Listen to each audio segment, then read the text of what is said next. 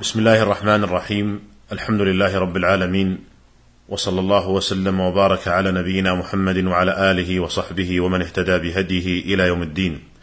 ايها الاخوه المستمعون السلام عليكم ورحمه الله وبركاته. وحياكم الله تعالى في هذه الحلقة والتي اتحدث فيها معكم عن مسائل من احكام قضاء الصوم وصيام النافله. من كان عليه أيام افطرها من رمضان فينبغي له المبادرة إلى قضائها بعد يوم العيد مباشرة لأن هذا أسرع في إبراء الذمة وأحوط والإنسان لا يدري ما يعرض له. وله أن يؤخره إلى آخر شعبان بشرط أن يكون الباقي من شهر شعبان بقدر ما عليه من القضاء. لقول عائشة رضي الله عنها كان يكون علي الصيام من شهر رمضان فما أقضيه حتى يجيء شعبان ويستحب في القضاء أن يكون متتابعا. قال الموفق بن قدامة رحمه الله لا نعلم بين أهل العلم خلافا في استحباب التتابع في قضاء رمضان لأنه أشبه بالأداء وفيه خروج من الخلاف ولا يجب أي التتابع. وهل يجوز التطوع بالصوم ممن عليه صوم فرض؟ اختلف العلماء في هذه المسألة فذهب بعضهم إلى أنه لا يجوز ولا يصح. وهذا هو المذهب عند الحنابلة. لقول النبي صلى الله عليه وسلم اقضوا الله فالله أحق بالوفاء. وذهب بعض العلماء إلى جواز التطوع بالصوم قبل القضاء ما لم يضق الوقت. وهذا هو المذهب عند الحنفية والمالكية. واستدلوا بعموم قول الله تعالى فعدة من أيام أخر. فدلت الآية على أن القضاء على التراخي. فيجوز التطوع قبل القضاء ولقول عائشة رضي الله عنها كان يكون علي الصوم من رمضان فما أستطيع أن أقضيه إلا في شعبان لمكان رسول الله صلى الله عليه وسلم. وقياسا على ما إذا تنفل قبل أن يصلي الفريضه مع ساعة الوقت.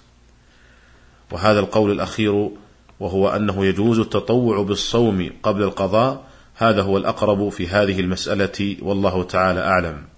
ولكن الأولى بالمسلم أن يبادر بقضاء الصوم الواجب قبل التطوع لأن هذا أسرع في إبراء ذمته ولأنه لا يدري ما يعرض له. وأنبه هنا إلى أن صيام ست من شوال لا يقدم على صيام قضاء رمضان ولو قدم صار نفلا مطلقا ولم يحصل على ثوابها المذكور في الحديث من صام رمضان ثم أتبعه ستا من شوال كان كصيام الدهر. لأن لفظ الحديث من صام رمضان ومن كان عليه قضاء فإنه لا يصدق عليه أنه صام رمضان وإنما صام بعضه.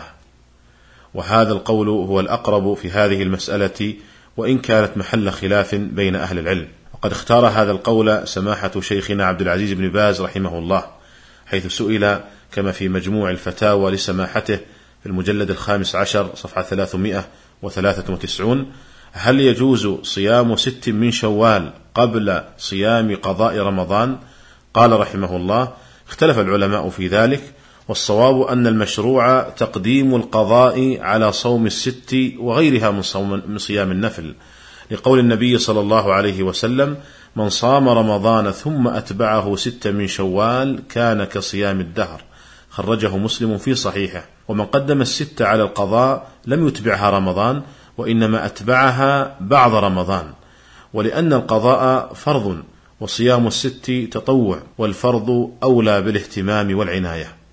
وهل يشترط لحصول الفضل الوارد في الحديث من صام رمضان ثم أتبعه ست من شوال كان كصيام الدهر كله هل يشترط لذلك تبييت النية من الليل؟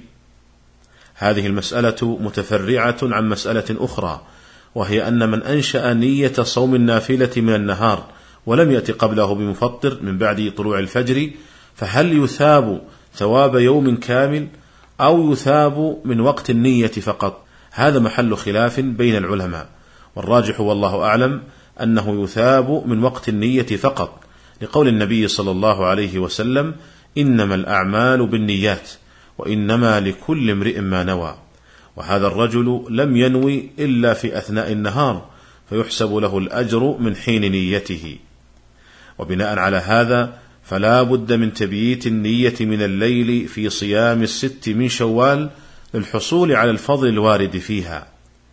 لأنه إذا لم يبيت نية الصيام فيها ولو ليوم واحد منها فإنه لا يصدق عليه أنه صام ست من شوال وإنما صام بعضها.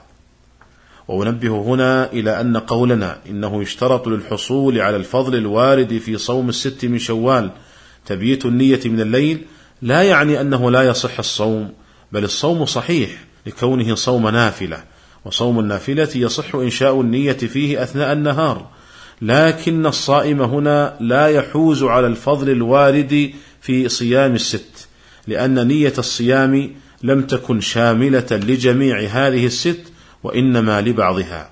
والله تعالى أعلم. ولا يجوز تأخير القضاء إلى ما بعد رمضان آخر من غير عذر. لقول عائشة رضي الله عنها كان يكون علي الصوم من رمضان فما أستطيع أن أقضيه إلا في شعبان. والمراد بالاستطاعة هنا الاستطاعة الشرعية أي لا أستطيع شرعا وذلك مراعاة لرسول الله صلى الله عليه وسلم وحسن عشرته. وفي هذا دلالة على أن القضاء لا يجوز تأخيره إلى ما بعد رمضان آخر. ولأنه إذا أخره إلى ما بعد رمضان كان كمن أخر صلاة الفريضة إلى وقت الثانية من غير عذر وهو غير جائز.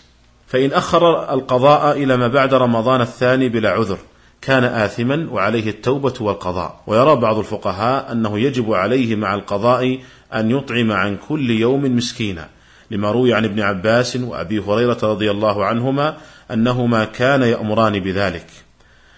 وذهب بعض العلماء إلى أنه لا يجب عليه الإطعام في هذه الحال وإنما يستحب لأن الله تعالى قال فمن كان منكم مريضا أو على سفر فعدة من أيام أخر فلم يوجب الله تعالى عليه إلا عدة من أيام أخر ولم يوجب أكثر من هذا.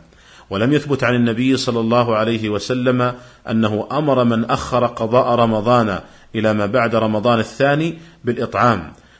وإن كان قد روي في ذلك حديث لكنه حديث ضعيف جدا لا تقوم به الحجة. وهذا القول هو الأقرب في هذه المسألة والله تعالى أعلم. وذلك لقوة أدلته فلا نلزم عباد الله بما لم يلزمهم به الله إلا بدليل تبرأ به الذمة. أما ما روي عن ابن عباس وأبي هريرة رضي الله عنهما في هذا فيحمل على أنهما أمرا بذلك على سبيل الاستحباب للوجوب. والله تعالى أعلم. ومن مات وعليه صوم استحب لأحد أقاربه أن يصوم عنه. لقول النبي صلى الله عليه وسلم من مات وعليه صوم صام عنه وليه. متفق عليه. وحمله بعض الفقهاء على صوم النذر.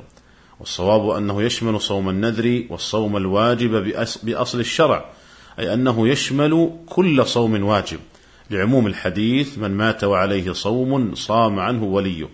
فإن قوله عليه الصلاة والسلام وعليه صوم نكرة غير مقيدة بصوم معين فتشمل كل صوم واجب. والذي يصام عنه هو الذي تمكن من القضاء ولم يفعل حتى مات. أما من استمر به المرض حتى مات فلا شيء عليه ولا يصام ولا يطعم عنه لأن الواجب عليه القضاء ولم يدركه.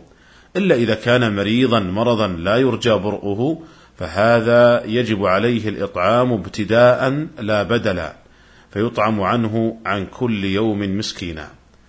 أيها الإخوة المستمعون هذا ما تيسر عرضه في هذه الحلقة. ونلتقي بكم على خير في الحلقة القادمة إن شاء الله تعالى. والسلام عليكم ورحمة الله وبركاته.